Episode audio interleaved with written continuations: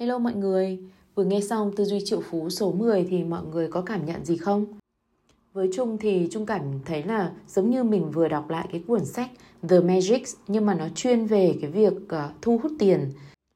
Nếu mà ai chưa biết đến quyển này thì Trung có một lời khuyên là nên mua hoặc là search trên mạng để lấy bản PDF thôi bởi vì quyển đấy cực kỳ mỏng luôn. Mỗi ngày chỉ đọc 10 phút thôi mọi người ạ và thực hành thêm 10 phút nữa.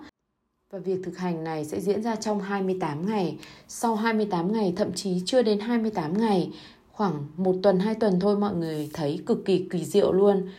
Nó thực sự là magic và nó đặc biệt đặc biệt tốt cho những cái người mà đang có suy nghĩ tiêu cực và cái cuộc sống của họ luôn hướng đến những cái điều tiêu cực và không cảm thấy hạnh phúc đối với những cái gì mình đang có Hãy tin Trung, bởi vì Trung là người đã thực hành cái cuốn lòng biết ơn này hai vòng rồi mọi người ạ. Hai vòng liên tiếp. Và đến hiện nay, Trung vẫn sử dụng cái công cụ này trong cuộc sống, mỗi khi mà Trung cảm thấy mình suy nghĩ tiêu cực. Nếu một ai đó mà nghe được cái thông điệp của Trung và thực hành cái cuốn này, thì mọi người nhớ phản hồi lại cho Trung nhé. Và nếu có cái vấn đề gì không hiểu thì mọi người cũng có thể contact với Trung để Trung có thể giải thích rõ hơn cho mọi người về cách thực hành cũng như cái sự kỳ diệu của nó. Còn bây giờ chúng ta sẽ vào phần chính, tư duy triệu phú số 11. Người giàu muốn được trả công theo kết quả, người nghèo muốn được trả công theo thời gian. Chắc bạn đã có lần nghe lời khuyên này, hãy đến trường giành điểm cao, sau đó hãy kiếm một công việc tốt, có đồng lương ổn định, hãy làm việc chăm chỉ và cố gắng. Thế nào bạn cũng sẽ có cuộc sống hạnh phúc lâu bền. Không biết bạn nghĩ sao, chứ tôi thì muốn tận mắt nhìn thấy lời khẳng định như đinh đóng cột đó bằng văn bản. Tiếc rằng lời khuyên thông thái đó được trích dẫn từ cuốn truyện cổ tích tập 1 ngay sau những chuyện để đọc cho trẻ trước khi đi ngủ. Bạn có thể tự kiểm chứng tuyên bố đó bằng kinh nghiệm của chính bạn và thông qua cuộc sống của mọi người xung quanh bạn. Điều tôi muốn bàn luận ở đây là ý tưởng đằng sau khái niệm đồng lương ổn định kia. Không có gì xấu nếu bạn có đồng lương ổn định, trừ khi điều đó ngăn cản bạn đến với những cơ hội mang lại thu nhập cao hơn dựa trên những gì bạn xứng đáng được hưởng. Mấu chốt vấn đề nằm ở đó và thường là như vậy. Quy tắc thịnh vượng số 26 không có gì xấu nếu bạn có đồng lương ổn định, trừ khi điều đó ngăn cản bạn đến với những cơ hội mang lại thu nhập cao hơn dựa trên những gì bạn xứng đáng được hưởng. Mấu chốt vấn đề nằm ở đó và thường như vậy. Người nghèo muốn nhận được mức lương ổn định hoặc tính tiền công theo giờ, họ cần sự đảm bảo khi biết chắc một số tiền chính xác sẽ đến vào một thời điểm chính xác, mỗi tháng đều như vậy. Điều họ không nhận ra là sự bảo đảm đó có giá của nó và cái giá phải trả chính là sự giàu có, thịnh vượng của chính mình. Khi bạn cần sự đảm bảo, nghĩa là bạn đang sống trong nỗi sợ hãi, nghĩa là bạn đang ngụ ý. Nếu dựa trên kết quả làm việc thì tôi e rằng mình sẽ không có khả năng kiếm đủ tiền để trang trải cuộc sống. Thế nên tôi chấp nhận mức thu nhập vừa đủ để tồn tại. Người giàu thích được trả lương căn cứ trên toàn bộ và một phần những kết quả mà họ tạo ra người giàu thường điều hành hoạt động kinh doanh của riêng họ dưới một hình thức nào đó. Họ tạo ra thu nhập từ lợi nhuận của mình. Người giàu làm việc vì số hoa hồng hay tỷ lệ phần trăm của doanh thu. Người giàu chọn cổ phần và phương án chia lợi nhuận thay vì đồng ý với khoản lương cao hơn. Bạn hãy lưu ý là ở đây không có sự đảm bảo nào cho bất kỳ dạng thu nhập nào nêu trên. Mặc dù chúng ta đều biết rằng trong thế giới tài chính, lợi nhuận luôn tỷ lệ thuận với rủi ro. Người giàu tin tưởng vào bản thân, vào giá trị và năng lực của mình, người nghèo thì không, đó là lý do họ cần có sự bảo đảm. Mới đây, tôi giao dịch với một nhà tư vấn về quan hệ công chúng. Cô muốn tôi trả phí dịch vụ 4.000 đô la mỗi tháng. Tôi hỏi cô ta, vậy tôi sẽ nhận lại được gì xứng đáng với 4.000 đô la đó? Cô ta trả lời rằng hàng tháng tôi sẽ phải tốn ít nhất 20.000 đô la cho các phương tiện truyền thông nếu tôi sử dụng giải pháp của cô. Tôi nói, nếu cô không đem lại kết quả đó hay các giá trị tương tự thì sao?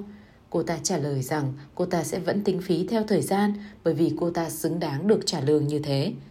Tôi đáp, tôi không có ý định trả tiền cho khoảng thời gian mà cô bỏ ra.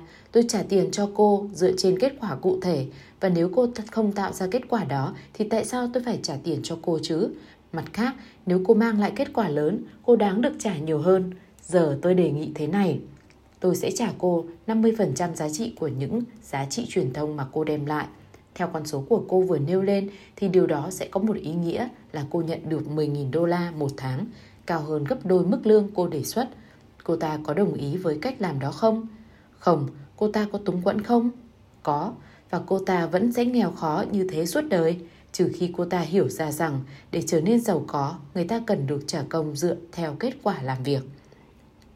Người nghèo bán thời gian của họ để kiếm tiền, trong khi thời gian lại chỉ có giới hạn. Trong trường hợp này, bạn đã phá vỡ quy tắc thịnh vượng quan trọng, nhất là không bao giờ đặt giới hạn cho thu nhập của bạn. Nếu bạn muốn được trả công theo thời gian, dường như bạn đã bóp nghẹt cơ hội đến với thịnh vượng của chính mình. Quy tắc thịnh vượng số 27 không bao giờ đặt giới hạn cho thu nhập của bạn. Định luật này cũng áp dụng cho lĩnh vực dịch vụ cá nhân, nơi bạn thường được trả lương theo thời gian làm việc. Đó là lý do vì sao các luật sư, kế toán viên, các nhà tư vấn, nói chung là những người còn chưa phải là đối tác của doanh nghiệp và vì thế không được chia lợi tức, dù nỗ lực lắm cũng chỉ có mức thu nhập trung bình. Giả sử bạn đang kinh doanh bút bi và bạn nhận được đơn hàng 50.000 chiếc, bạn sẽ làm gì? Đơn giản là bạn sẽ gọi điện tới nhà cung cấp, đặt mua 50.000 chiếc bút bi, gửi chúng cho bên đặt hàng và sung sướng ngồi đếm tiền lời. Giả sử bạn là một nhà trị liệu chuyên về xoa bóp và bạn may mắn có được 50.000 người xếp hàng bên ngoài cửa chờ đến lượt. Bạn sẽ làm gì trong trường hợp đó? Hẳn là bạn ân hận vì đã không kinh doanh bút bi. Bạn còn biết làm gì đây? Bạn đi mà giải thích với người đứng cuối hàng rằng họ hãy đến muộn muộn một chút và trong giấy hẹn của họ sẽ ghi Thứ ba, lúc 3 giờ 15 phút, 4 thập kỷ sau. Tôi không muốn nói rằng kinh doanh dịch vụ cá nhân là không nên, chỉ cần bạn đừng kỳ vọng là sẽ giàu nhanh chóng, trừ khi bạn tìm ra cách để nhân bản chính mình. Tại các khóa học, tôi thường gặp những người được trả lương theo tháng hay tuần và họ hay than phiền với tôi rằng họ không được trả công xứng đáng. Câu trả lời của tôi là không xứng đáng theo quan điểm của ai. Tôi tin chắc sếp của bạn sẽ nghĩ rằng bạn sẽ được trả lương khá rồi đấy.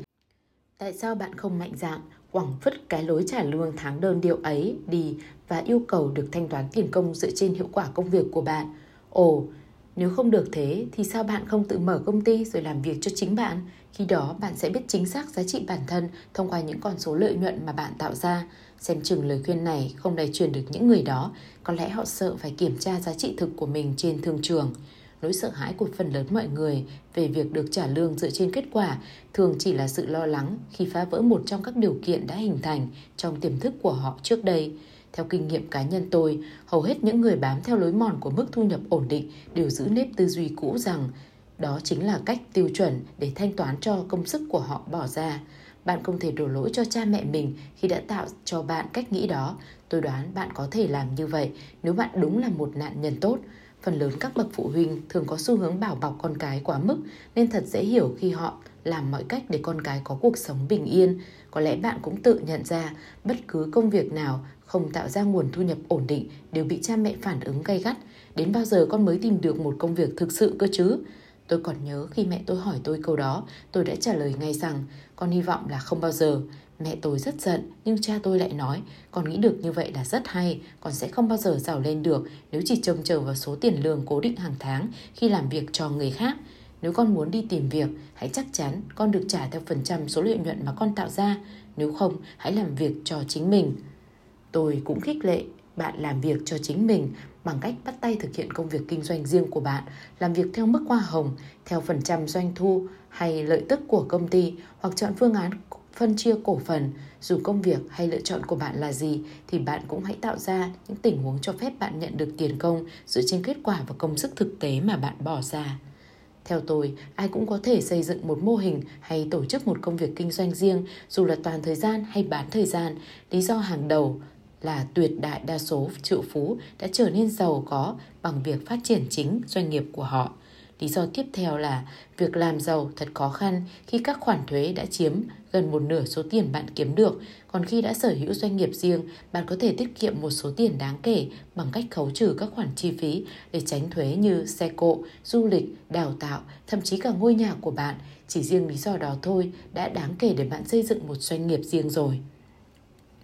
Nếu không tìm ra ý tưởng kinh doanh nào khả quan, bạn cũng đừng quá băn khoăn, bạn có thể sử dụng ý tưởng của người khác, chẳng hạn như bạn có thể trở thành người bán hàng ăn hoa hồng.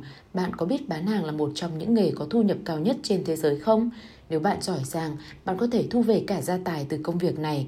Bạn cũng có thể tham gia công ty tiếp thị theo kiểu mạng lưới trên thế giới, hiện có hàng chục công ty dạng này đang hoạt động hiệu quả với tất cả các sản phẩm và hệ thống sẵn có để bạn có thể bắt đầu công việc ngay lập tức.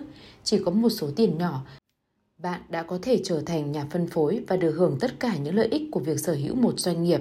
Tuy bạn sẽ gặp khó khăn đôi chút trong vấn đề hành chính.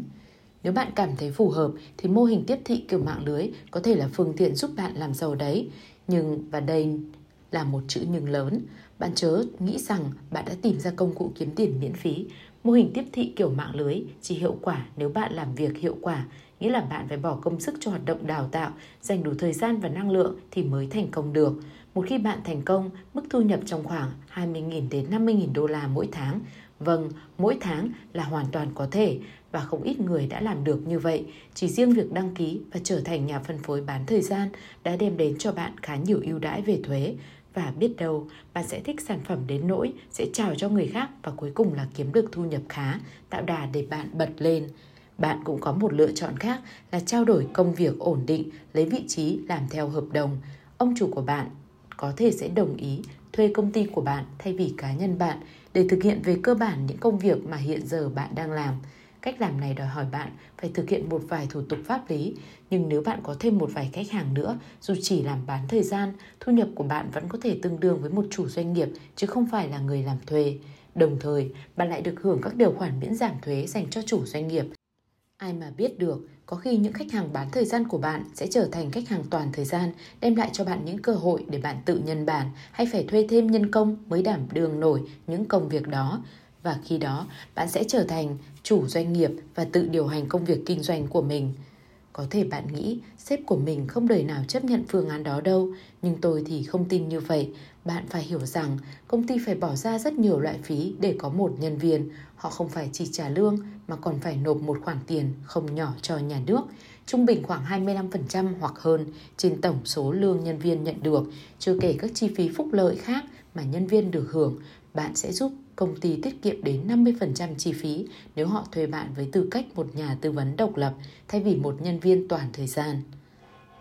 Tất nhiên, bạn sẽ không được hưởng nhiều quyền lợi như khi bạn còn là một nhân viên, nhưng chỉ riêng khoản tiết kiệm từ thuế đã cho bạn khả năng tự mua những thứ tốt nhất bạn cần rồi.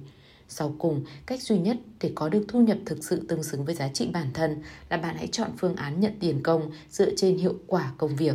Cha tôi đã có lý khi nói, còn sẽ không bao giờ giàu lên được nếu chỉ trông chờ vào số tiền lương cố định hàng tháng khi làm việc cho người khác. Nếu con muốn đi tìm việc, hãy chắc chắn con được trả theo phần trăm số lợi nhuận mà con tạo ra. Nếu không, hãy làm việc cho chính mình. Đến giờ, đó vẫn là một lời khuyên thông thái. Tuyên bố, bạn hãy đặt tay lên ngực và nói, tôi muốn được trả công dựa trên hiệu suất làm việc, rồi đặt tay lên chán và nói, tôi có tư duy triệu phú. Những hành động của tư duy triệu phú. một nếu bạn đang có việc làm được trả lương theo giờ hoặc theo tháng, hãy đề xuất với chủ doanh nghiệp kế hoạch khoán cho bạn sao cho bạn có thể được thanh toán tiền công dựa trên kết quả của cá nhân bạn cũng như kết quả của công ty. Nếu bạn điều hành doanh nghiệp riêng, hãy lập kế hoạch khoán cho nhân viên của bạn, kể cả các nhà cung cấp chính của bạn, được trả công dựa trên hiệu quả của họ cũng như lợi nhuận của doanh nghiệp bạn, lập tức triển khai các kế hoạch đó. 2. Nếu hiện nay bạn đang làm việc và bạn cho rằng mình không được trả công xứng đáng với những gì bạn mang lại, hãy cân nhắc việc tổ chức công việc riêng của bạn. Bạn có thể bắt đầu bằng cách làm việc bán thời gian. Bạn có thể dễ dàng tham gia vào các công ty kinh doanh theo kiểu mạng lưới hay trở thành giáo viên hướng dẫn mọi người những gì bạn biết hoặc cung cấp dịch vụ tư vấn độc lập cho chính công ty bạn từng làm việc. Lúc này, bạn hãy đề nghị được trả công dựa trên hiệu quả và lợi nhuận thực tế thay vì dựa trên thời gian của bạn – câu chuyện thành công của Sinita. Half thân mến, tôi không thể nói hết lời biết ơn với một người bạn của vợ tôi vì đã giới thiệu tôi đến khóa học tư duy triệu phú của anh. Khi đó, tiền lương hàng tháng của tôi vừa bị cắt giảm tới 10.000 đô la. Chúng tôi rất hoảng sợ và cuống cuồng tìm cơ hội để bù đắp khoản thiếu hụt đó. Nếu không, chúng tôi sẽ không biết làm thế nào để sống qua ngày. Trong khóa học tư duy triệu phú, chúng tôi đã tìm thấy những công cụ có thể giúp chúng tôi tự do về tài chính, chỉ cần chúng tôi sử dụng những công cụ đó một cách hợp lý và điều kỳ diệu đã xảy ra. Trong vòng một năm đó, chúng tôi đã mua được 5 căn nhà và thu lời ít nhất 18.000 đô la mỗi căn. Ngôi nhà thứ năm của chúng tôi giúp tôi thu về khoản lãi 300.000 đô la, gấp 6 lần mức lương hàng năm trước kia của tôi. Tôi đã có thể từ bỏ công việc mà tôi đeo đuổi suốt 14 năm qua để trở thành nhà đầu tư bất động sản toàn thời gian. Công việc đó còn cho phép tôi có nhiều thời gian rảnh rỗi để chăm sóc gia đình và giao lưu bạn bè. Phương pháp dạy dễ hiểu của ông đã trở thành chiếc chìa khóa giúp tôi mở cánh cửa dẫn đến thành công. Tôi không thể ngồi chờ để xem những gì đang đợi mình phía trước. Tiếc rằng tôi không được học những điều đó khi ở độ tuổi 20. Xin cảm ơn, thân ái, Sinita Settles. Hết tư duy triệu phú số 11